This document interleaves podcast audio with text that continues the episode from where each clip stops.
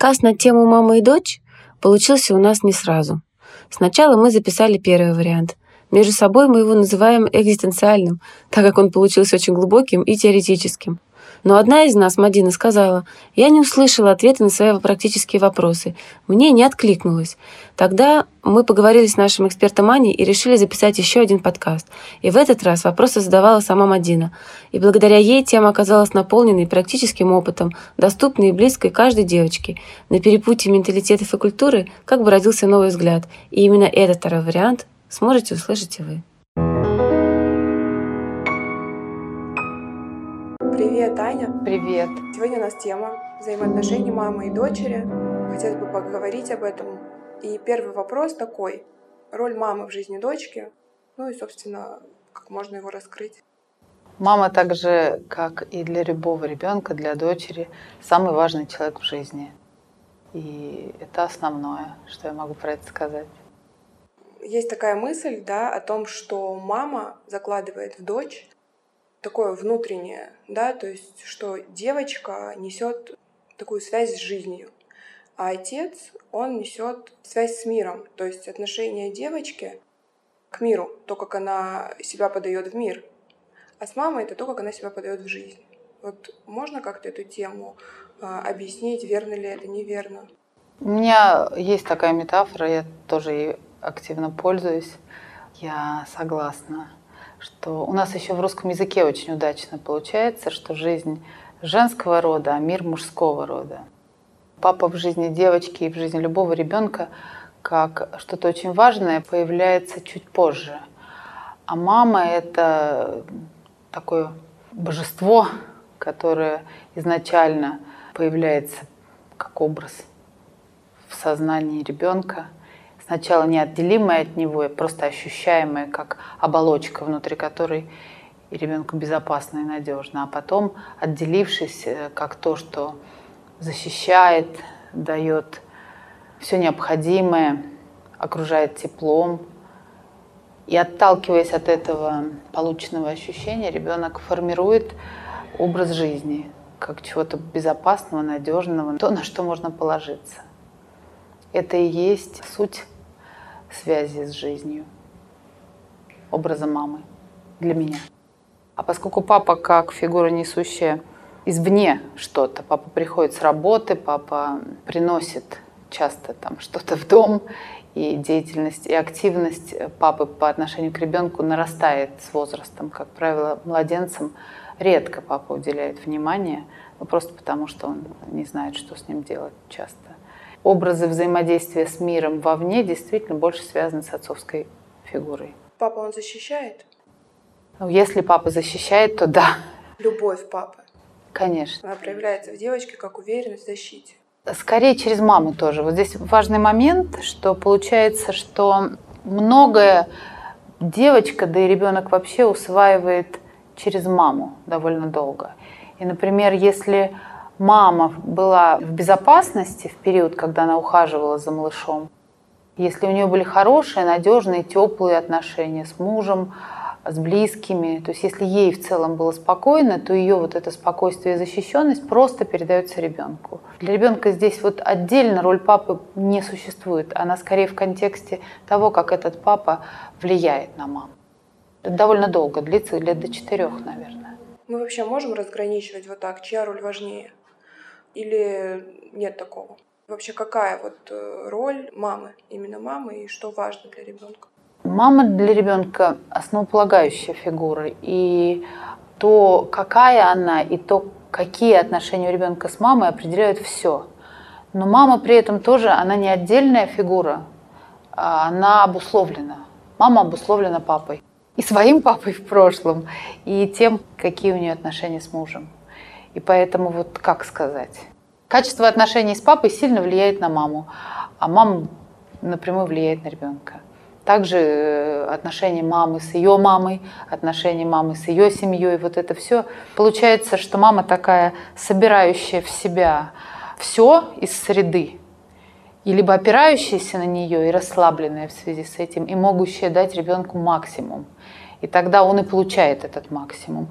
Либо она имеет какие-то точки напряжения, которые делают ее менее стабильной, даже вот в, рамках той же самой мамы менее надежной. И, соответственно, дает ребенку меньше, чем могла бы и хотела. Существует ли правильная ролевая модель матери? Если да, то какая это? Вопрос э, про ролевую модель э, в контексте ребенка. Мама к ребенку или мама внутри семьи? Мама к ребенку, мама к дочери. И мы сейчас вот больше интересуемся именно мама к дочке. Хотя, когда мы уходим во младенчество, на самом деле здесь в целом нет разницы. Вот просто как мама к ребенку. Со временем, вот когда девочка вырастает, или там вот уже к четырем годам, там действительно появляются нюансы. Конечно же, мама должна быть надежным объектом привязанности для ребенка. То есть тем, кому он может привязаться, ему на время его беспомощности и зависимости будет безопасно, спокойно и надежно. Вот эти вот три фактора. Безопасно, спокойно и надежно. Там, где безопасно, там предполагается, что все его потребности удовлетворяются. Пока он сам не может о себе заботиться, о нем заботиться ровно в той мере, в какой это необходимо, чтобы он продолжал расти, чтобы он продолжал жить, чтобы он продолжал развиваться. Что это должны быть за действия? Немножко может корректироваться в контексте культуры, семьи, э, там, социального места, где эта семья находится – и других нюансов. Я знаю, что вот, например, были исследования психологические в Америке, бралась выборка социально успешных людей, стабильных, которые получили хороший старт внутренний. У них могло быть разное образование и разные профессии, но они все были успешны и удовлетворены жизнью. Там два фактора были. Реализованные, удовлетворенные. И обнаружилось, что нету корреляции даже в том, насколько семья была богата или бедна, и насколько она была хорошо организована, внутри все было упорядочено, или она была хаотична немножко, там она могла переезжать с места на место, иметь какие-то непорядки. Там именно качество контакта между родителями и детьми и качество внутри семьи, взаимодействия между родителями, между собой, если другие дети, как, как эти связи были устроены, насколько между ними был контакт. Контакт — это внимание конкретному человеку, ну, например, мама внимательно к ребенку, именно к этому ребенку, не к своим идеям по поводу этого ребенка, не к своим страхам по поводу этого ребенка, не к своему чувству долга по этому ребенку, не к своему чувству вины по поводу этого ребенка, а именно к нему, вот к нему живому, вот сейчас чего-то хотящему. И у мамы должна быть какая-то система представления о том, что хорошо и что плохо желательно приближенная вот какой-то универсальной, а, соответствующей действительности системе. Она должна на нее опираться, иметь поддержку из своей среды, то есть у нее должно быть противоречие. Мама думает одно, папа думает другое, они при детях спорят, как правильно. И она, эту, опираясь на свою систему, что хорошо, что плохо, поддерживая контакт э, с ребенком, дает ему то, что он просит, или не дает, если это для него вредно, но делает это, не прерывая контакт одной из важных и таких непреложных задач вообще в жизни нашей между собой людей. И вот мама с ребенком это поддерживать, сохранять и поддерживать контакт, что бы ни происходило. То есть, правильно я понимаю, нужно правильно уловить эмоциональную потребность ребенка. Потому что в семье, как правило, не бывает одинаковых детей, да, и то есть у каждого ребенка определенная потребность. Чтобы она была не нужна, это невозможно, но она точно может быть другой. И здесь действительно и потребность в отклике, и потребность в границах появляется у самого же ребенка. И вот когда он очень маленький, мы вот пока продолжаем говорить слово ребенок, потому что я правда не разделю. Вот здесь вот девочек еще нет. Вот младенчество, я могу так сказать, и в девочку, и в мальчика закладывает, как этот ребенок будет мочь опираться сначала на жизнь и на самого себя, вообще как он может жить. Вот младенчество это такой фундамент, это основа. И она универсальна. Просто если этот фундамент хороший у девочки, то это дает одну судьбу для девочки. Если это хороший фундамент у мальчика, это дает хорошую судьбу для мальчика. Ну, в смысле, опору в самом себе надежную. Поэтому, конечно, разные дети хотят разного. И вот на простых примерах, если говорить, Например, младенец лежит, играет с игрушкой. И ему интересно, над ним висит эта игрушка, погремушку повесили, он ее исследует, он пытается к ней ручкой тянуться, у него процесс. в комнате появляется взрослый. Для ребенка процесс цельный, он, ему никто сейчас не нужен, он интересуется игрушкой. А взрослый вошел, у него импульс. Он увидел ребеночка, хочет подойти, пожмякать, подтискать, поцеловать, там, ну, вторгнуться. И есть такие варианты, когда это же вроде время, внимание к ребенку. Вроде бы я пришел, я внимание тебе уделяю, а ребенку оно сейчас не нужно. И он это может переживать как вторжение. У него какой-то свой цельный процесс, и он в этот момент нарушился.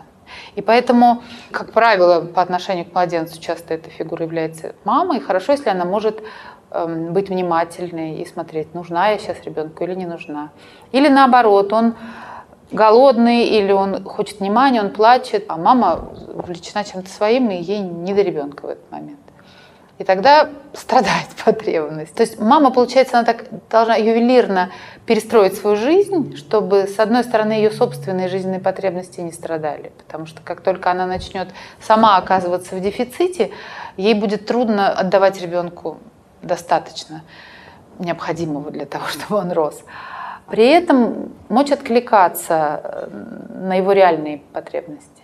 То есть важно уловить вот этот момент, да. когда мамы слишком много не должно быть, да. даже в младенчестве. Бывают такие дети. Я вот привела пример. Вот э, есть такие типы детей, которые вот он лежит играть, ему никто не нужен. Ему правда в этот момент никто не нужен. Он, он и мир, он и эта игрушка. У него целый, целый процесс. Поэтому подходить, там, трепать за щечки, хватать за ручки, хватать за ножки. Важно, да, и возможно это сохранить, перенести это в подростковый возраст. В целом такое, так как уважительное к пространству и времени и ребенка, и своему.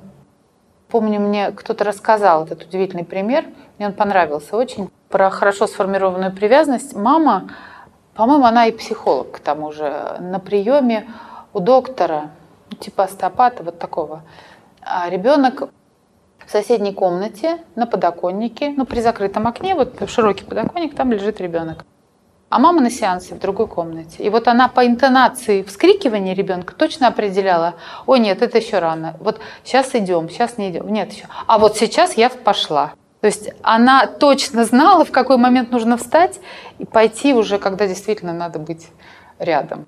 И действительно, вот все. Причем даже доктор волновался, говорит, а она тут не свалится, говорит, нет, все хорошо, все будет хорошо. И вот это вот спокойствие мамы и уверенность в том, что будет хорошо, оно вот в этом конкретном примере работало. Какая-то особенность, важность в воспитании дочки есть? Я скажу сейчас такую штуку, которая является моим домыслом, но поделиться я им могу из опыта и какой-то небольшой статистики на эту тему. Часто бывает, что девочки требуют изначально к себе меньше внимания во младенчестве. У них более благополучно там раскрывается живот и другие органы. А мальчики часто страдают животами и сразу изначально берут на себя много внимания, и они его получают. И вот если вдруг мы говорим о девочке, которая такая вот нетребовательная, которая пришла, вот ее положишь, она спит, дашь игрушку, она играется. Вот здесь надо смотреть внимательно, потому что это какой-то формируется такой женский характер, конформный такой, мне много не надо. И девочка может очень рано подстраиваться под маму, очень рано стараться ей угодить внутренне. И она может очень рано начать э, себе собственные потребности куда-то задвигать. И такая специфическая связь с мамой формируется, когда мама такая важная, такая ценная, я так хочу ей угодить, и тогда она может рано потерять связь со своими потребностями. И это в дальнейшем может нехорошо сказаться на выборе партнера. Мама как-то может это предотвратить? Да, прямо обращать внимание, а как ты, а как тебе, интересоваться. И вот этот ребенок, младенец, которому много не надо, тоже смотреть, действительно ему много не надо, или он в какой-то момент отчаялся получить это внимание, которое было нужно. Есть какой-то возраст, когда маме нужно начинать интересоваться эмоциями дочки, либо это просто идет из детства, это по нарастающей. И когда твоя дочь в подростковом возрасте приходит домой, мягко говоря, в плохом настроении, чтобы ты это не упустила, будучи мамой, чтобы ты обратила внимание и, возможно, где-то помогла. Про эмоции я так скажу. Самое первое это все-таки мама хорошо, если интересуется собственными эмоциями, если она с ними в контакте, если она их осознает и, что самое прекрасное, может их проявлять. И тогда у нее есть возможность возвращать дочке ее эмоции, потому что вначале ребенок ничего не знает про свои эмоции. Эмоции это как навык. Мы учимся. Почему говорят эмоциональный интеллект? Мы позже учимся читать. Вначале мы учимся испытывать осознанно эмоции. Поэтому мама может дифференцировать плач ребенка. Например, она не дала ему что-то, там, не знаю, игрушку, конфету или что-то еще. Ребенок плачет. И возвращать, да, ты расстроен, я вижу. Ну, просто сейчас нельзя. И с сочувствием и принятием этой эмоции. То есть для того, чтобы в подростковости с ребенком про его эмоции можно было разговаривать, для того, чтобы он остался открыт, нужно, чтобы в детском возрасте, в раннем, эти эмоции ему кто-то возвращал. А не говорил «перестань», «замолчи», «успокойся», «не надо плакать», «не надо сердиться». Вот если так посмотреть, часто очень применяется именно такой способ регулировать ребенка. То есть ну, как притишить звук, выключить звук. И это понятно, потому что родители, как правило, сами пережили такое воспитание. И включается тот тумблер, который заложен в основании. Но если воспитывать какой-то другой навык, другую культуру, то вот это подтверждение, да, да, сейчас ты сердишься, я вижу. Можно даже такое прогнозирование некоторое, но пройдет некоторое время, ты обязательно успокоишься. Я с тобой. То есть отклик – это называние эмоций, признание ее законности любой. Гнев, страх, она есть, она законна. Она возникла из недр психики. Она пришла для того, чтобы помочь с чем-то справиться. И чем раньше ребенок узнает свои эмоции, тем больше шансов, что к возрасту там, 8-9 лет он научится с ними справляться. Они не будут захватывать его тотально. Поэтому, если мы видим детей, у которых истерики после 8-9 лет не прекращаются, такие затяжные, тяжелые, то это признак того, что им нужна помощь, потому что их не научили справляться с эмоциями, и это будут такие дырки в эмоциональном интеллекте. И, конечно же, если говорить про девочку, то э, в нашей культуре часто не подтверждают или запрещают даже девочке эмоцию гнева. Точно так же, как мальчику эмоцию страха и переживания боли. Мальчик не плачет, ты плачешь как девчонка, а девочке не сердись, что ты сердишься.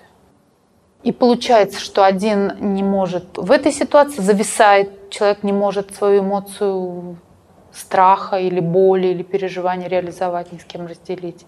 А девочка плачет, женщина плачет, и часто слезы – это выражение злости, не только боли. Как выстроить доверие к маме в переходный период? когда все плохие, когда у тебя тяжелый возраст, хочется закрыться. Какая роль мамы здесь? Какая роль дочки? Ну вот переходный возраст – это уже такой пожарный э, выход. Выстраивать отношения нужно раньше. В переходном возрасте, конечно же, тоже можно это делать, и это два разных момента. Про начало я сказала, основное, что вот отклик эмоциональный у мамы, когда есть, когда мама подтверждает чувства, признает их, сочувственно присутствуют, не отменяя при этом своих каких-то решений, если это взрослые решения. И они требуют того, чтобы ребенок пережил это как ограничение. То есть ограничение, поставленное с любовью, принимается как закон от жизни. И я тогда в хороших отношениях с жизнью, с законом. Наступает умиротворение, расслабление. Ребенок тогда узнает, что в жизни бывает разное. Бывает, вот, когда дают, бывает, когда не дают, но и то, и другое я могу пережить. И поэтому такое заинтересованное внимание мамы желательно, чтобы было раньше. Девочка в поле такого внимания, как цветок. Ей, ей прямо вот ну, цветок, вода, удобрение, ей это очень нужно. Она его просит в этом возрасте. Выражается это иногда «мам, посмотри, там, как я танцую», «мам, посмотри, как я рисую», «мам, посмотри». Это вообще колоссальная такая вещь. Каждый из нас хочет быть увиденным, увиденным другим. И вот э, в ситуации мама и дочка это другой, это в первую очередь мама. И вот здесь э, мама смотрит по-разному. Если мама смотрит формально, вот так смотрит мимо и говорит, м-м, какая ты молодец. Девочка видит это, видит это формальное, и она, если она с этим внутренне соглашается, то она очень разочаровывается, в этот момент она отдаляется. Если мама смотрит критично, говорит, ну да, хорошо, крутишься, но вот посмотри, а вот можно вот еще лучше. Такой комментарий, э, сдобренный критикой обязательно. Девочка сжимается, закрывается и тоже отодвигается, и тоже в этом не хочется быть. И, конечно же, запас потребности ребенка в том, чтобы мама смотрела, очень большой. И она еще часто будет говорить, мама не сразу увидит, что она закрылась, но уже на первой почти реакции створочка чуть-чуть прикрылась.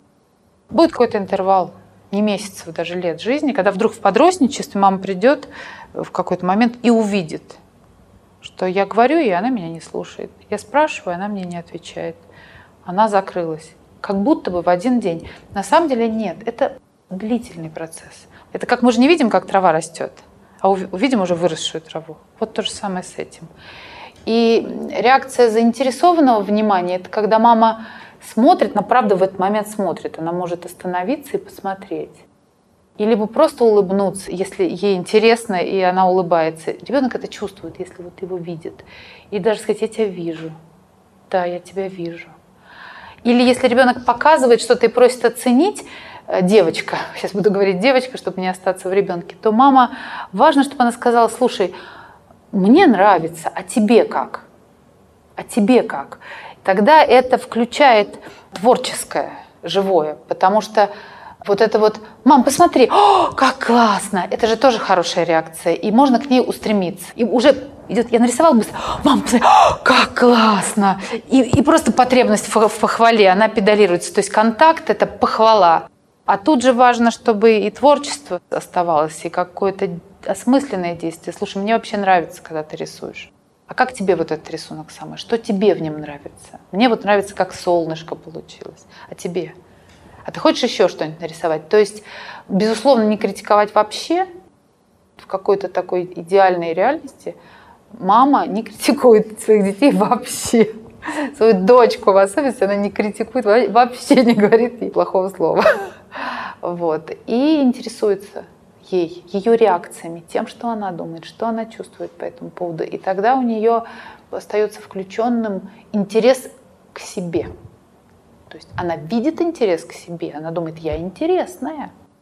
А потом она еще думает, а интересно, что я делаю. И вот это вот интерес к себе, интерес к тому, что я делаю. Это хорошая очень такая цельная структура, может стать основой самодостаточности такой творческой в человеке. Хочется отсюда перейти к вопросу, такой он достаточно тоже сложный, о границах. Но хочется мне его задать немножко по-другому. Как правильно отследить вот этот момент, чтобы начать их, во-первых, выстраивать, не заходить за эти границы маме, так как мама взрослый человек, да, пока еще там ребенок вот взрослеет. И в какой момент не переусердствовать, да, чтобы не стать вот этим вот единым целым тоже, как мама и дочка часто бывает, которые вот прям все-все-все друг другу. И здорово ли это вообще? Я буду про маму и дочку, все равно скажу, что начинается это рано. Вот с младенчества начинается, потому что до полутора лет мама и ребенок одно целое. Правда одно целое. Ребенок потому что не отделяет себя от мамы. Именно поэтому это возраст такой критический с точки зрения покидания мамы и ребенка. И по-любому это переживается особенно, если это случилось в возрасте до полутора лет. А с полутора лет и даже потихонечку, как любой процесс в природе, он начинается с люфтом, где-то месяцев с шести. Мама ребенку предоставляет пространство для самостоятельности. Разные дети это пространство берут по-разному. Кто-то находится в нем очень мало и быстро зовет маму обратно. И вот здесь эм, важно понимать, что это как раз та самая граница. Здесь можно вернуться к началу, где я говорила про ребенка и игрушечку. Вот это первое уважение к границам. Когда я увидела ребенка, я увидела, и между мной и ей еще есть расстояние. Я смотрю на нее, я улыбаюсь ей, и я жду, какой будет отклик. Ребенок глазами и всем телом может показать, что он хочет, чтобы я пришла, чтобы я приблизилась. Я приближаюсь. Приближаюсь, и я очень бережно прикасаюсь к ребенку, не спеша. И я смотрю, как она реагирует. Хочет она продолжать контакт или сейчас не время, она занимается чем-то другим. Вот это раннее формирование адекватных границ. То есть не хватать ребенка, не тискать его, не трясти его. Потому что когда видишь младенца, он, конечно, все эти чувства вызывает, потому что, как правило, младенец очень приятный и хочется брать на руки, прижимать. И есть баланс между вот этой телесной депривацией, когда ребенка вообще почти не трогают, ему не хватает контакта, и тем, как взаимодействовать с ребенком. Бережно, аккуратно взять на руки. И разговор поддерживать. Если, например, видно, что ребенок выражает, там, девочка выражает недовольство, угадывать. Тебе неудобно? Наверное, тебе неудобно поменять прихват рук. А, тебе, похоже, неудобно, если подтверждение получилось. Это как раз очень раннее обучение, когда эмоция связывается с действием. И у ребенка на, очень глубоко начинает формироваться сознание. Это когда мама с ребенком очень рано начинает общаться. Но не она ей какие-то свои мысли, идеи транслирует, а она узнает ее в действии, вот, а, тебе было неудобно, я поняла. Может, ты хочешь так полежать, кладет, может, просто полежишь. Раз ребенок подхватил, лежит там ножкой болтает, здорово.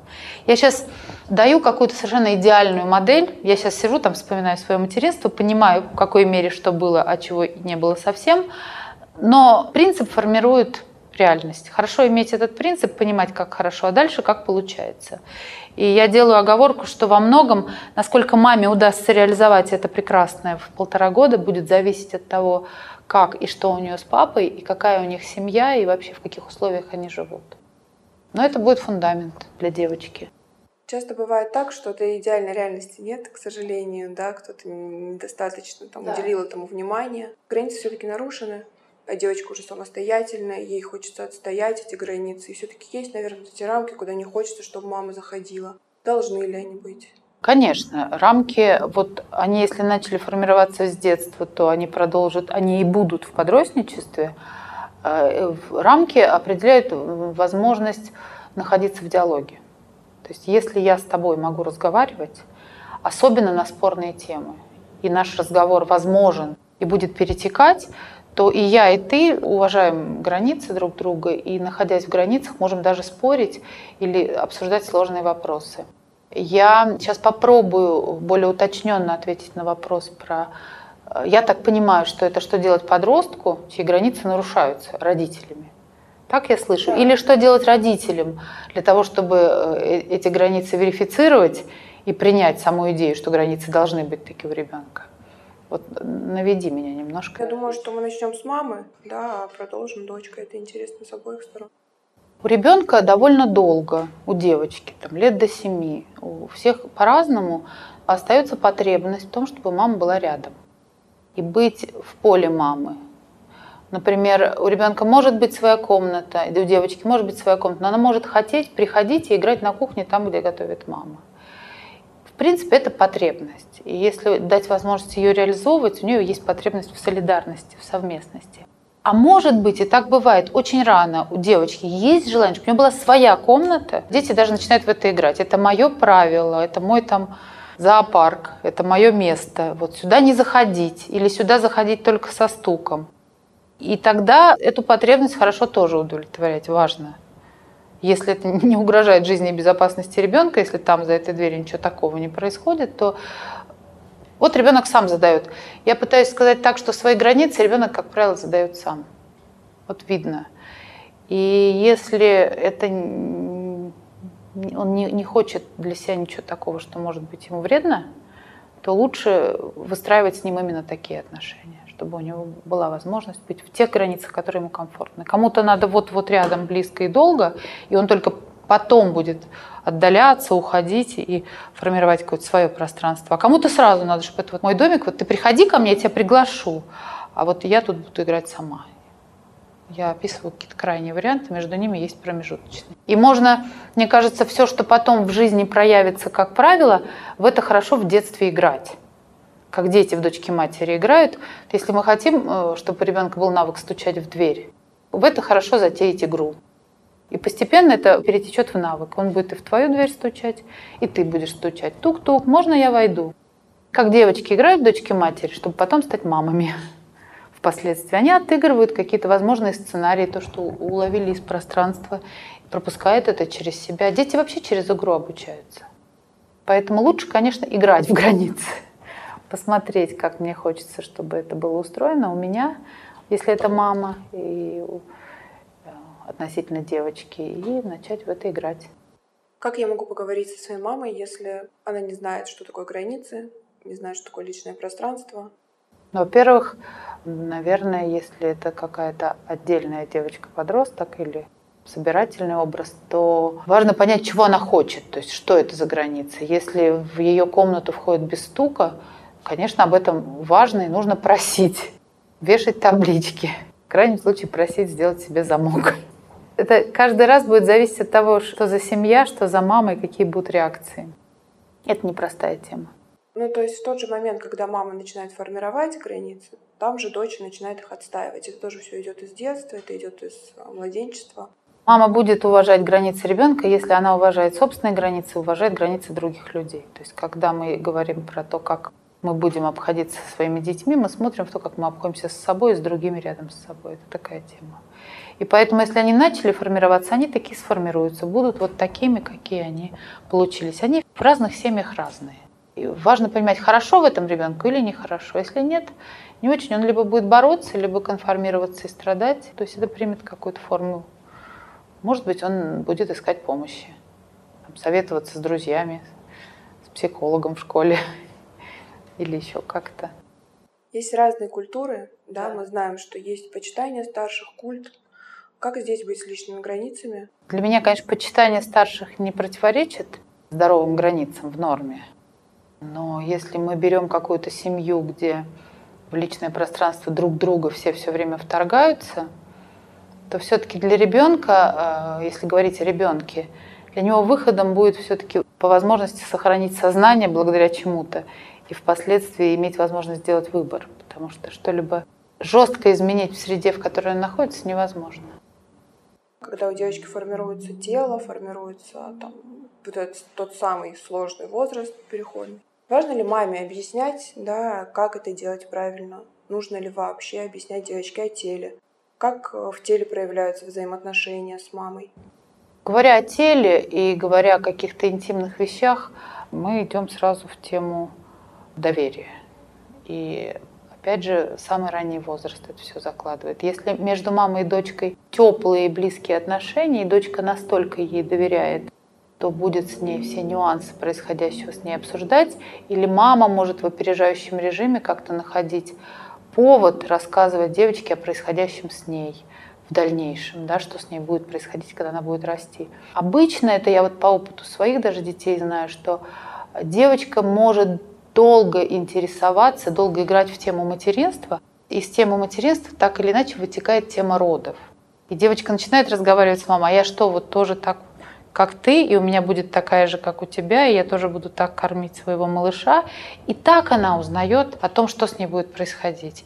И она э, из подтверждения мамы, да, ты тоже такой будешь. И если связь с мамой хороший, образ мамы прекрасная, то девочку все последующие изменения, хоть они будут и дискомфортные по-своему, они ее будут радовать, как счастливая перспектива. То есть мама была прекрасным образом, который давал жизнь, питал, и это так было прекрасно от нее это все получать. Была такая идентификация. И девочка спрашивала, а и я так буду? А и у меня так получится? Да, конечно, ты будешь со временем. И потом приходит это дискомфортное время, когда там у девочки, может быть, грудь начинает расти, это немножко болит, там перспектива каких-то ежемесячных кровотечений или так иначе начинает витать в воздухе, об этом могут начать говорить какие-то страшилки подружки. И если у нее до этого эти темы даже на уровне родов, а и я, а и у тебя были проговорены, то она очень комфортно это все воспримет. И она сможет с мамой и про это поговорить. То есть если она могла про это говорить, она и про то поговорит. Даже если первый раз узнала об этом от подружки. А хорошо, если так получится, потому что девочки же неотступно ходят за мамой, говорят, а это у тебя что, а это тебе для чего. В какой-то в правильный момент, в нужный момент она получит от мамы какое-то это объяснение. Какое-то нейтральное очень, без подробностей. Здесь вот хочется про это сказать, что какое-то секс-просветительство с деталями, оно воспринимается как абьюзное. Сознание ребенка не может вместить все подробности и переживает некомфортно. А какое-то очень общее, обтекаемое, со словами «придет время, и ты все узнаешь», очень хорошо берется на фоне того, что подается какие-то в общих чертах и прикладывается как у меня или как у папы. Ребенок через вот эту идентификацию, через связь, э, что ты вырастешь, тоже будешь мамой, у тебя будет свой муж, и вы будете там вместе расти детей. Прекрасно это все переваривает. И перспективы изменения тела тогда не пугают, а радуют. И она ждет с нетерпением, когда это случится, наконец-то. И она будет как мама во всем, или даже лучше. А если мы уходим в женственность? Этому учит мама, это дает мама, направляет. Как научить этому дочь? Ребенок воспринимает суть, а не форму. Ну, то есть вот какая мама, насколько она глубинно женственна, насколько она хорошо относится к себе, принимает себя как женщину, настолько и девочка это воспримет возьмет внутрь себя. Тут есть два этапа. Первый этап, когда девочка вобрала в себя маму, как образ первичной идентификации, она с ней слилась. А второй, когда она в подростничестве, по идее, должна будет с ней еще один альянс заключить, то есть начать мириться с ней силами как с женщиной, сравнивать себя с ней, хотеть быть лучше, чем она. И какой-то правильный паритет между ними установится из серии я, «Я старше и мудрее, а ты моложе и красивее, и будущее за тобой». И вот на фоне этого паритета девочка соглашается принимать мамину мудрость, мамины знания, и про женское, и про мир, и про жизнь, и про отношения. У нас такой вопрос был, это от нашей подписчицы. Может ли мама научить, постараться, направить, объяснить дочке, что нужно себя ценить? Закладывает ли это вообще мама? Если мама себя ценит, то дочке это объяснять не надо будет. Она просто будет такой. Я еще раз, это про то, что мы из образа берем, из среды. Если в среде это есть, если мама себя ценит, для дочки даже этой темы отдельно не будет. Она просто будет спокойно к себе относиться нотациями или даже разъяснениями нет, мы не воспитываем при помощи этого. Вот мы сейчас разговариваем с почтенной аудиторией слушателей. Это возраст после 20 лет. Сейчас можно. Вот после 21 года человек склонен воспринимать что-то, что будет формировать его представление о жизни. И это действительно может войти, может быть взято чем-то сознательным в человеке. До этого времени Просто этих структур даже в психике нет. Поэтому чем больше мы учим ребенка при помощи нотаций, тем менее эффективны мы. И мама девочки начинает это говорить, но говорит, не пили мне мозг. Вот это про это. Как выстроить здоровые отношения с мамой? С мамой? Без зависимости. Принять свою зависимость вначале. Потому что мы зависим от мамы тотально. Потом уже смотреть, что за мама, что за дочка. Это с нюансами. Мы зависим от мамы глубоко, полностью от того, какая она. Системный подход учит не оценивать, не, не иметь суждений. И тогда, какой бы ни была мама, можно безболезненно открепиться от ее образа, оттолкнуться как от стены и пойти иметь свободный выбор. А когда я того, кто по системе старше, начинаю судить, вот здесь реализация заповеди «чти». Когда я вместо того, чтобы чтить, сужу, я в этот момент все свое внимание направляю туда. И те проблемы, которые реально, может быть, есть у мамы, как у человека, они становятся моими.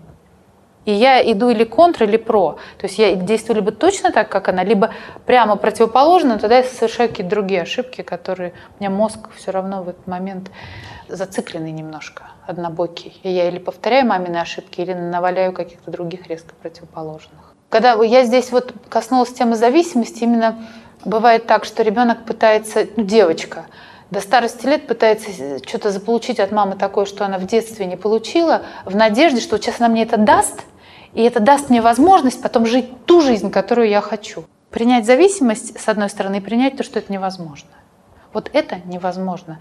Мама сегодня не даст мне то, чего она не дала мне тогда. Для этого есть какие-то другие механизмы, другие способы самопомощи и взаимопомощи, но не сегодняшняя мама. Возможно, что правильное формирование отношений с мамой на любом возрастном этапе, чего бы ни было в прошлом у них с дочерью, точно станет потенциалом для лучшего дочки. Но вот это пустое пространство или там поврежденное пространство, когда что-то было не так, исправлять и латать придется при помощи других механизмов. Психотерапии, там, групповые методы самовзаимопомощи. Вот здесь мы от этого не уйдем, это так. Но хорошие отношения с мамой, начиная с любого отрезка, безусловно, ценны, поддержка. И здесь э, уход от зависимости – это принятие того, что вот есть что-то, что я хочу от тебя получить, и ты мне это дашь, а есть что-то, что я хочу от тебя получить, и ты мне это не дашь. И ты отдельный человек, ты, ты, можешь, ты можешь не хотеть и не дать. Я отступаю. Вот когда мы можем отпустить, сказать, вот ну не даст, и я буду искать этого в другом месте. В детстве, в истинно зависимом возрасте, у ребенка нет возможности искать альтернативы. А во взрослом возрасте у нас всегда есть возможность искать альтернативы. Но наличие травм в прошлом делают ум зацикленным, и человеку кажется, что у него нет альтернативы и выхода. И вот здесь просто важно сказать, слушай, сегодня у тебя есть выбор. Подумай, где ты можешь реализовать эту потребность еще, кроме как в отношениях с мамой. И тогда, может быть, отпустит. Это про то, что винить всех, кроме себя, и ждать там, от кого-то, но не от себя. Да я даже не про то, чтобы винить, а просто искать, вот, ну я хочу, чтобы мама меня одобрила. А мама никогда меня не одобряет. Это уже такая э, сложившаяся личность, у нее есть какие-то причины, по которым она так себя ведет. Она, возможно, даже не осознает, что в этот момент она критикует а мне надо, чтобы меня одобрили. Значит, я пишу список лиц, которые могут меня начать одобрять. И договариваюсь с ними о том, что у меня отдельная потребность, мне нужно получать одобрение. Посещаю группы поддержки, где люди друг друга одобряют. Но я сейчас фантазирую. Ну, правда, у взрослого человека всегда есть выбор. У ребенка нет. Вот когда вот девочка приходит, мама, посмотри, какая юбочка. А эти туфли, они сюда не подходят. И девочка потом живет, еще у меня нет вкуса. Мне там... Действительно, мама очень влияет. Слово, сказанное мамой. Мне тут недавно ребенок сказал, что он не ест бананы, потому что когда-то очень давно какая-то доктор сказала, а мама повторила, что бананы вредны. Я просто повторила, «Ну, бананы вредны. Все, он не ест бананы. Как эмоциональная зрелость женщины влияет на то, как она примет ребенка? Вот э, есть да, такая теория, и как это связано с проблемой послеродовой депрессии? Эмоциональная зрелость, она влияет на все в жизни человека, девочки, молодой женщины, и то, как она будет делать какой-то свой социальный выбор, и то, как она будет выбирать себе партнера. И, естественно, материнство требует большого, большой самоотдачи от девочки, девушки, женщины. И готовность к ней определяется наличием зрелости. Если этого нет, то трудно. Трудно жертвовать чем-то, что было до этого в свободном доступе. Там свобода, сон, личное время, возможность не фокусироваться на другом, а быть предоставленным себе или каким-то задачам другим. Раннее материнство достаточно трудная история для всех, особенно людей, живущих в городе, когда нет группы поддерживающей. В деревне, где много там, женщин как-то, или в каком-то сообществе, где э, женщины живут кучей, там много женщин, много младенцев, у них какое-то единое поле, это полегче. В городе, как правило, трудно. Зрелость определяет крепость в этом месте. Это не зависит от возраста. Нет, ну, соответствие возрасту. То есть 19-летняя девушка, если ей биологически 19, если эмоционально 19 и психологически, то хорошо. Но это все равно будет у ребенка 19-летняя мама. Она все равно будет хотеть куда-нибудь бежать, вот, смыться куда-нибудь. Ну, в основном так бывает. Бывают особенные, конечно, девчонки, которые с удовольствием на этом фокусируются. Я про таких знаю, я таких видела всякие там слинг-сообщества, они начинают что-то на, на эту тему делать, такое-то натуральное, правильное, это ношение детей на себе, на себе как-то в это все погружаются. И это могут быть очень молоденькие девочки, осмысливают так этот свой период. А бывает зрелая женщина, она эмоционально вообще не готова отказываться от чего бы то ни было. Ради другого, особенно ради ребенка. Зрелость определяет и то, насколько она меньше устает и выгорает на каком-то периоде этого. Принадлежать ребенку. Можно вообще так сказать? Что должно со мной быть, чтобы я поняла, что я готова иметь детей? Мне кажется, это становится понятно все равно по факту. Бывает, человек хотел ребенка, а оказался не готов. А бывает и не хотел, и даже говорил, что не хочу, а оказался готов. Другое дело, что когда человек готовится к родительству, какие-то вещи, наверное, можно для себя делать, это я не знаю, что это должно быть такое особенное.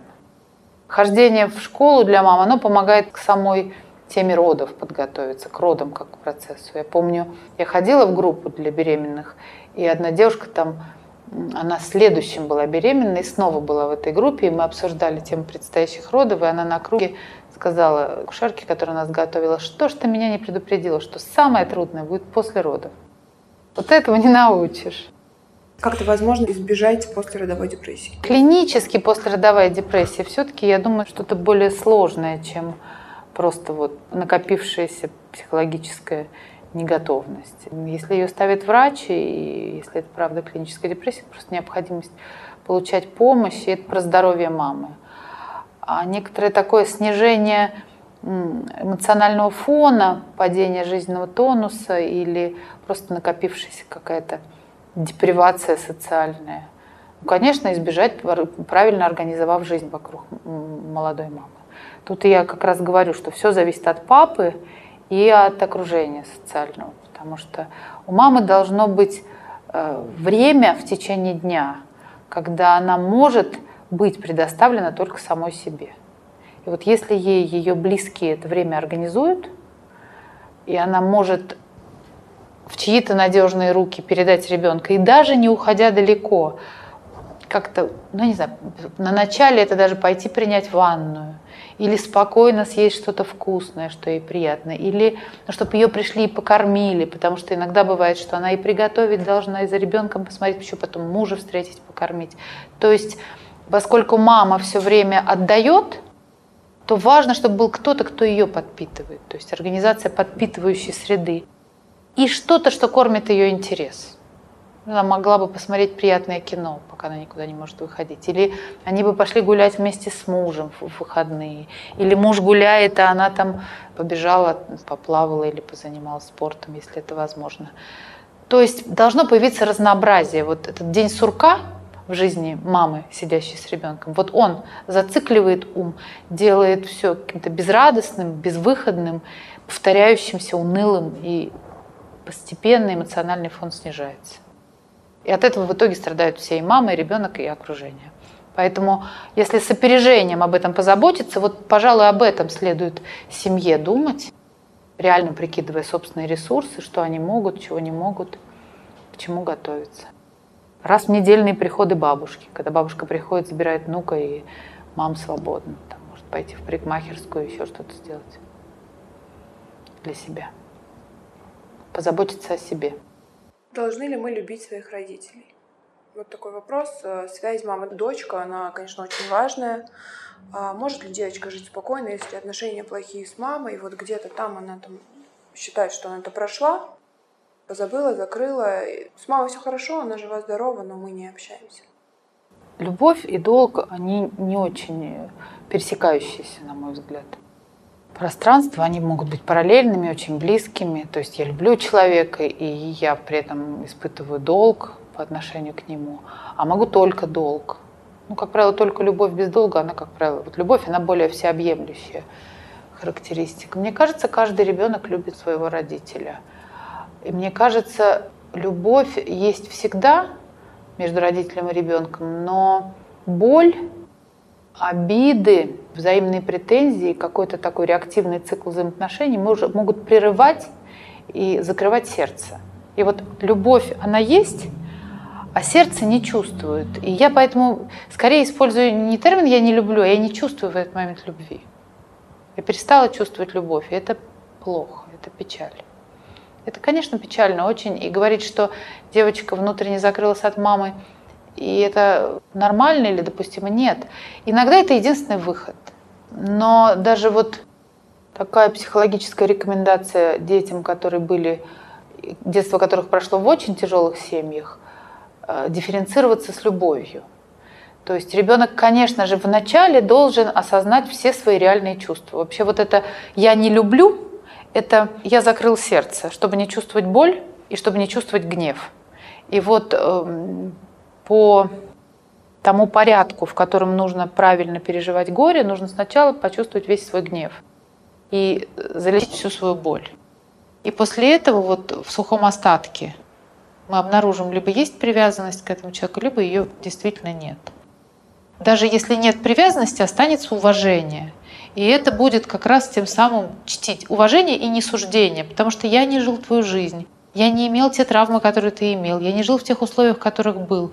И даже если мне умозрительно кажется, что ты могла это сделать для меня, не факт, что я, помещенная в твои условия, смогла бы это сделать. И вот это смирение перед своей судьбой и перед мамой, какая она есть, оно рождает такую квинтэссенцию потенциального благополучия в жизни человека, какими бы ни были отношения с мамой.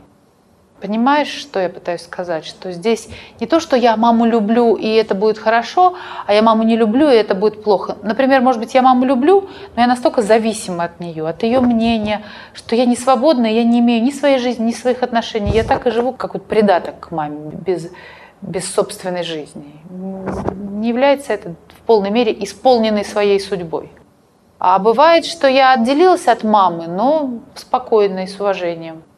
Да, у меня нет интереса к ней, как к человеку. У нее тоже никогда-то не было. Ну, не пересекаемся мы. Но, тем не менее, это не исказит мою жизнь. Вот у меня была такая мама, вот я такая в результате этого. Я сейчас не о себе говорю, а вообще просто, что так может быть. Если в целом отношения с мамой хорошие, что-то меня в ней раздражает. Что это, о чем это, откуда? У этого могут быть совершенно разные причины от того, что это же самое есть во мне, но я на это не смотрю, до того, что мама что-то делает, и я это пропускаю, а реагирую на какие-то ее качества. И до того, что есть что-то, от чего я внутренне хочу освободиться, а хочу по-другому, но у меня не получается. А мама как ну, манифест этих качеств. Как правило, все, что меня цепляет, так или иначе имеет отношение и ко мне. И поэтому здесь лучше разбираться с собой, и, возможно, это будет смягчаться. А возможно, мамины действия. И тогда смотреть, что, я, что меня не устраивает, что я хотела бы изменить. Потому что раздражение как эмоция – это инварианта гнева, а с гневом, гнев он дан нам для того, чтобы себя защитить от чего-то. И поэтому раздражение в контакте с кем-то – это все-таки попытка от чего-то защититься. И вот просто надо с этим разобраться от чего. Поэтому, когда мы встречаемся со своим гневом, хорошо говорить ему «да». То есть это никогда не пришедшая эмоция просто так, чтобы позлить окружающих или чтобы мы начали ее немедленно куда-то запихивать. Сюда очень подойдет вопрос от нашей девочки, подписчицы, которая спрашивает, у меня физическое отвращение к матери, и что это, или возможно ли э, во взрослом возрасте избавиться от этого состояния? Ну, исследовать его точно нужно, что за этим стоит. Либо что мама делает такое, либо, может быть, что мама транслирует, что переживается как загрязнение, потому что отвращение – это что-то токсичное в пространстве. Может быть, элементы какого-то маминого поведения. Может быть, даже причина отвращения впоследствии может быть много упакованный стыд. В подростковости у детей обостренное чувство «я», а родители иногда ведут себя так, как ведут. Они могут задевать их чувства, особенно задевать их чувства в присутствии других. Вот, то есть вызывать тем разными способами в ребенке стыд. И когда стыда становится много относительно родителя, родительских проявлений, то есть родитель вызывает стыд, либо своим поведением, либо то, каким образом он ребенка выставляет, появляется отвращение. Но оно может быть фокусным. Вот, переводится в физическое. Это тоже про неучтенные границы, про то, что родители могут не считаться с ребенком. Иногда родители говорят между собой какие-то вещи, предполагают, что ребенок ничего не понимает. А он понимает, и иногда больше, чем им кажется. Что делать, если маму не любишь? Там, где нет любви, значит, что-то закрыло сердце. Смотреть, что закрыло мое сердце. Не любовь закрывает. Сердце может быть закрыто гневом, обидой, хорошо разобраться, что, что со мной, что меня так ранило, что сделало меня такой нелюбящей. Потому что, конечно, мы любим родителя изначально. Любой ребенок любит любого родителя. Для меня скорее даже не, не любовь, а ненависть или злость, или отвращение, или раздражение. Что-то в действиях такое. Иногда это может быть перенесенное чувство в запутанных системах. Например, кто-то не любит маму, а там на самом деле процесс между папой и мамой, и у ребенка нет, ему надо сделать выбор обязательно. Вот нельзя любить обоих, и надо кого-то выбрать. И он, зажмурившись, выбирает, как правило, более слабого. Если с мамой хорошие отношения, но мы не друзья, не дружим, а, я не доверяю, своих каких-то личных там эмоциях, переживаниях не рассказываю, но в целом друг друга любим, все хорошо. О чем это? Ответственность за все, что во взаимоотношениях между ребенком и мамой на маме. У ребенка нет ответственности за то, что у них получилось э, с мамой. Другое дело, что когда ребенок вырос, когда девочка уже стала большой, у нее, она может влиять на процесс, но в основном с точки зрения именно своей способности дифференцироваться с любовью э, или дифференцироваться без любви. Вот уже как получится. Вот. А так, конечно, ну, значит, что-то было в отношениях, что эту нелюбовь заложила. Еще раз говорю, а вдруг, а вдруг это лояльность? А вдруг я не люблю маму, чтобы угодить папе? Я не знаю, это всегда очень индивидуально. Вдруг меня кто-то внутренне поставил перед этим выбором. На что влияет в взрослом возрасте у женщины ее отношения с мамой? То, как они складывались, то, как э, взаимодействовали, какие-то, может быть, обиды, может быть, наоборот, очень хорошие отношения. Что дает это во взрослом возрасте именно мама? Мы говорили про отношения с жизнью, на все проявления жизни по отношению к девочке. Если для девочки жизнь э, там, добрая, изобильная, ей можно доверять, и жизнь приносит сюрпризы, неожиданности и одновременно поддержку. Ну, значит, у нее такие были надежные отношения с мамой. Она, если женщина э, ждет от жизни только хорошего, и в том числе, что жизнь ей принесет хорошего мужчину, и она сможет с этим хорошим мужчиной как-то построить отношения отчасти образ э, мужчины срисовывается с папы, но не всегда, а какие-то паттерны эмоционального взаимодействия, поскольку они очень ранние, все равно закладываются по образу мамы. Потому что от нуля до четырех около ребенка больше мамы. Ну и как-то все равно это получается по маме. Вся эмоциональная жизнь. А если ты боишься повторять мамины ошибки? Есть большая вероятность, что ты их все равно повторишь. Поэтому мы и говорим про важность дифференцироваться с любовью. Это значит осознать свой гнев, залечить свою боль и понять, что это другой человек. То есть в тех местах, где мы получали травмы, у нас все спутывалось. И нам очень трудно переживать. И мы не получали поддержки, и мы не могли быть одни. И вот этот вот такой а стокгольмский синдром. Я люблю того, от кого я испытываю боль. Там все спутано. Тогда надо что-то от себя спрятать. Либо любовь, либо боль. Вот, собственно, мы имеем дело. Кто-то боль спрятал, кто-то любовь. И часто выбирают, особенно девочки, спрятать боль. Оставляют любовь. То есть все равно сильная привязанность к маме сохраняется долго.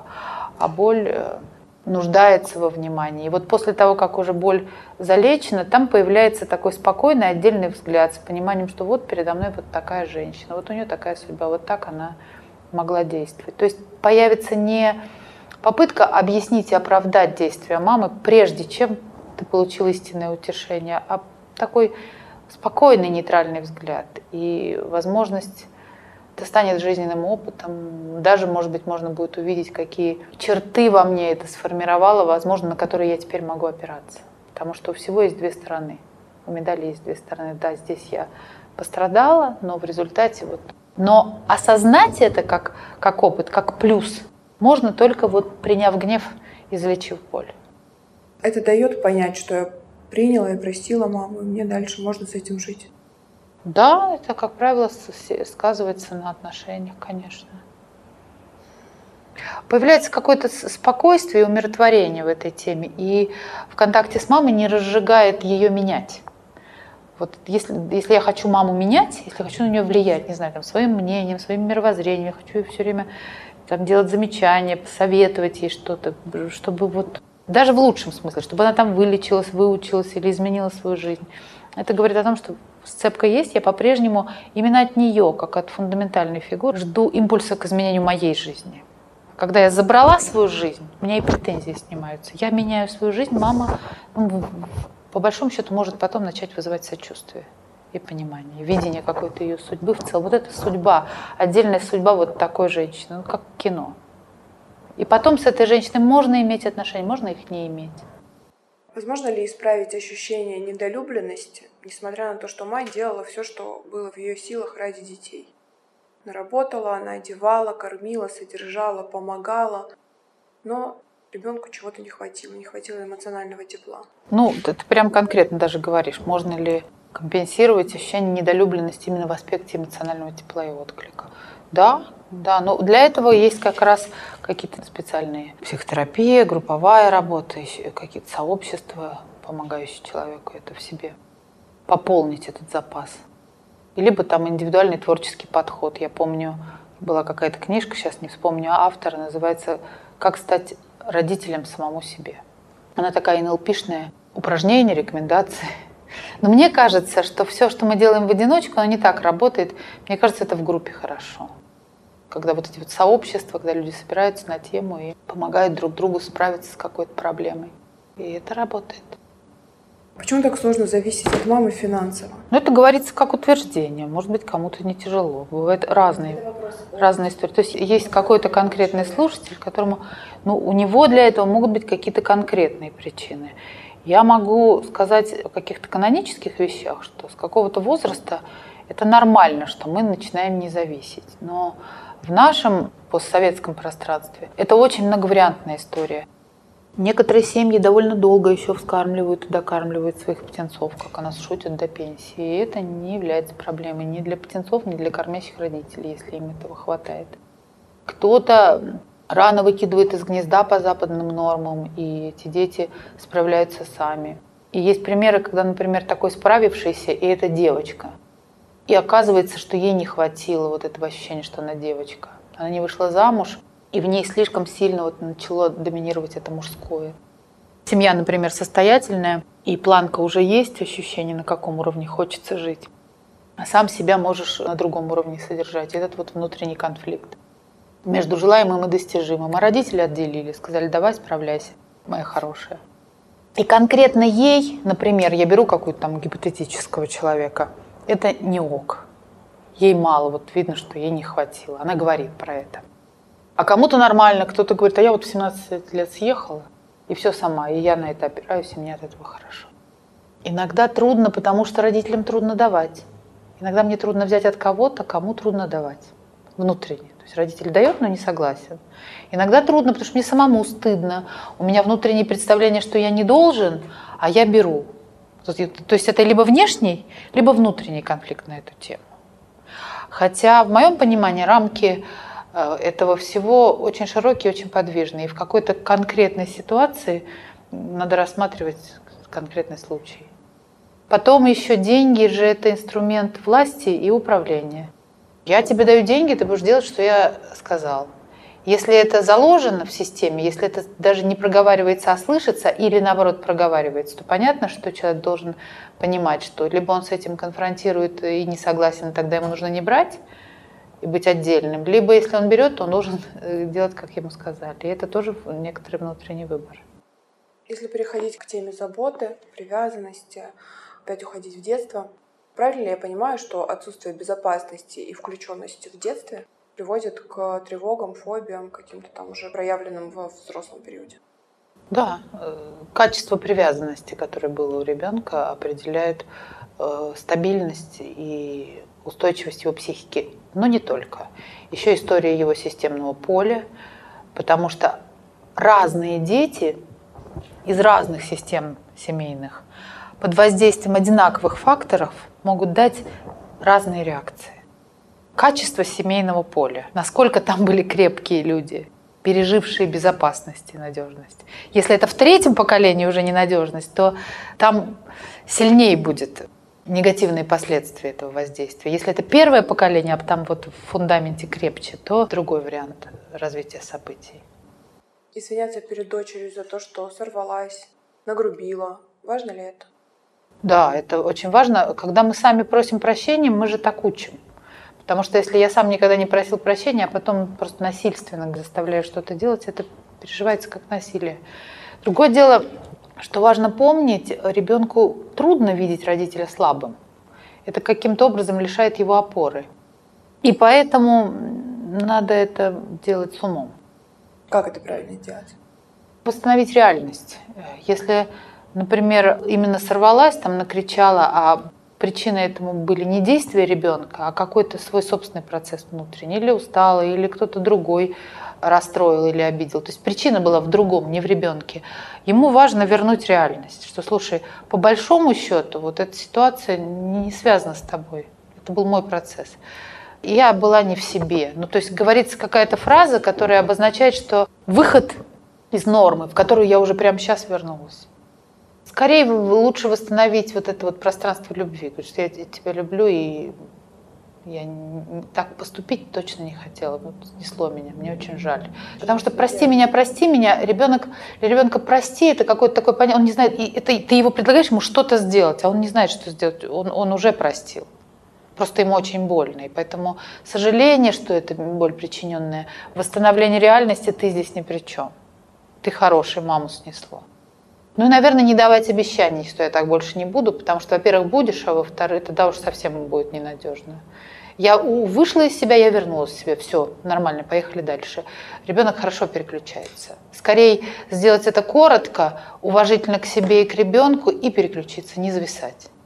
Потому что вот эти долгие «прости меня», они формируют в привязанности такую потребность. Потом в отношениях люди начинают ссориться, потом просить друг у друга прощения, рыдать на плече. Это такие нервотрепочные такой формируют эмоциональный образ отношений, который потом может перенестись в семью.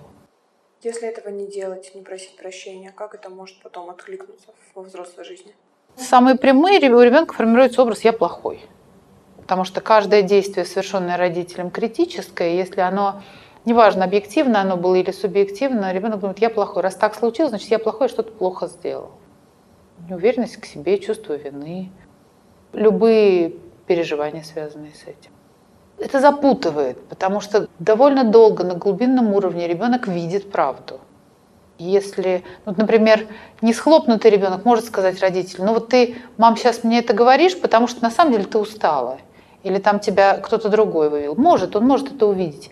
Все дети это видят, но ребенок, который не может себе позволить это сказать, потому что будет реакция ему за это будет, он должен куда-то это деть.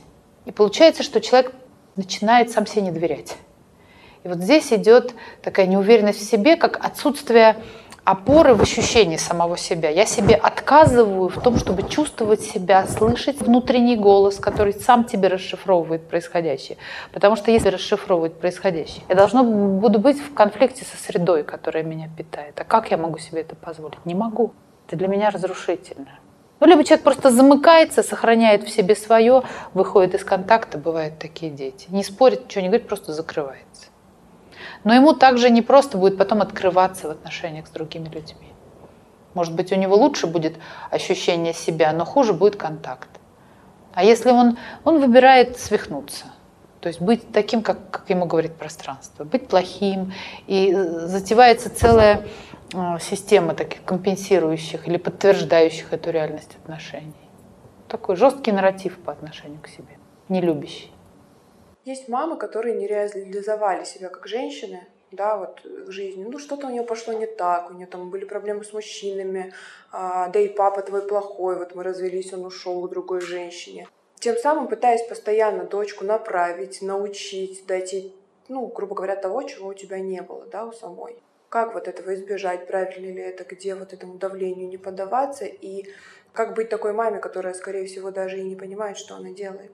Ну, ты сейчас мне как раз говоришь э, о том, что такая мама своим страхом толкает девочку в ту же судьбу. Есть даже такое типа родовое проклятие. Все женщины рода, значит, переживают похожие истории. Получается так, что мама говорит одно, а транслирует другое, а бессознательное восприимчиво к образам. А у нее образы своих каких-то неудач, своего какого-то неблагополучия, а говорит она ребенку инструкцию, как ей кажется, что она должна делать. На инструкции мозг закрывается, а на образы открывается. И получается, что девочка может испытывать очень сильный дискомфорт, потому что она не хочет это воспринимать. Это рождает и конфликты, нарушение связи. И тем не менее, это почему вот могущество мамы в том, что она все равно это впитает. И в принципе это то, что, от чего освобождаться нужно будет с помощью кого-то в одиночку с этим трудно справиться. По-хорошему, конечно, э, такой маме бы свою судьбу как-то переосознать примириться с ней, принять и поверить то, что дочь вообще может открыть другую дверь. Лучшее, что может делать мама, это верить в потенциал своего ребенка. Что он не такой, как у нее, и что все может быть, вообще все может быть по-другому. В системном подходе говорят, что этот сценарий уже отыгран. И склоняются перед предком, прожившим такую жизнь, и говорят, я уважаю твою жизнь, я уважаю то, как ты ее прошел. И это освобождает. Потому что этот сценарий отыгран, мы можем попробовать другой. А если я имею суждение, критику, а вместе с ними страхи, то я припаян именно к нему, и меня втащит в него. Если в семье у мамы отношение к ребенку, допустим, к старшему, хочется, тянет, комфортно, а к младшему тоже бы хотелось так же, но почему-то этого нет. Из этого вытекает ревность между детьми, чувство неравенства. Что с этим делать? Э, откуда это? Как это? Почему? У этого могут быть разные причины. Часто родитель ребенка, который ему эмоционально ближе, понятней, легче распознает, в том числе легче понимает его потребности. У такого ребенка есть риск, конечно, получить кальку с самого родителя, а у него есть нюансы, он все равно не точно такой же, как родитель. Но эмоциональная связь с родителем и ощущение любимости у него будет. Непонятных детей, задающих более трудные задачки с собой, любить труднее. Труднее удачно отражаться в действиях к этому ребенку. Наверное, важно принять, что э, любовь, любить своих детей иногда это работа, и когда мы ее начинаем хорошо делать, она начинает приносить плоды, это приносит удовлетворение и радость тоже. И если это знать, то, а то кажется, ну, мне, это же неестественно, что я буду садиться искусственно что-то делать. Нужно дозировать, распределять, как бюджет. Вот сюда я влетела, и здесь я уже была, потому что мне хорошо и интересно. А вот здесь мне надо сказать стоп и пойти туда. В принципе, неравенство лучше компенсировать. В худшем варианте в семьях бывают поделенные дети, там девочка папина, мальчик мамин. Это не здорово. Лучше, если у папы с мамой какой-то продуктивный альянс здоровый, и дети, одинаково привязанные к ним как к паре, получают от каждого из них более-менее одинаково. С той только погрешностью, что какому-то ребенку, правда, норм столько там, килограмм, а какому-то три пуда нужно.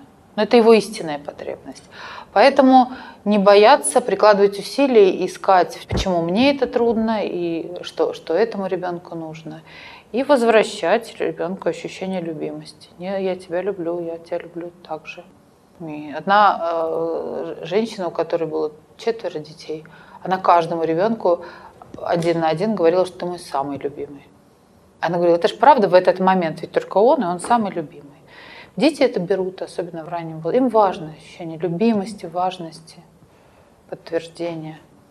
Если каждый ребенок одинаково любим, между ними не будет конкуренции? Ну, между ними все равно будет конкуренция. Однако, ну, это как в организации, где правильный менеджмент, и конкуренция же есть между работниками, но ее правильно направляют, всех поддерживают и никого не критикуют. Скажем так, нет героев и нет козлов отпущения. Такой вариант, что каждого сравнивают с ним самим в прошлом, то есть с точки зрения прироста его личных достижений, и не сравнивают друг с другом. Э, признают в этом смысле уникальность и выращивают каждого как уникальное дерево. Вот у нас такой сад, у нас несколько деревьев. Они, ну как можно, вот яблоню спилим или грушу? И то, и другое важно. Когда центрируют на идее личностного роста, что ты растешь, и это классно. И мы видим, и мы это замечаем. Мы замечаем особенности, особенности роста. Поэтому нельзя сравнить вот Маша прилежная, а там Петя неприлежный. У Маши одно нейронное развитие, у Пети другое, и у них по-разному. А он зато там потом будет активный или какой-то свободно действующий. Они все разные. Все, к чему мы прикладываем труд, обязательно приносит плоды. Вопрос, какими средствами, какими ресурсами, и есть ли у нас понимание, как, или мы ищем это понимание как. Что ты посоветуешь, Аня, всем мамам и дочкам? любить себя и друг друга. Я была очень рада тебя видеть. Спасибо тебе большое за такую теплую, откровенную беседу. И я надеюсь, что нашим слушателям она понравится.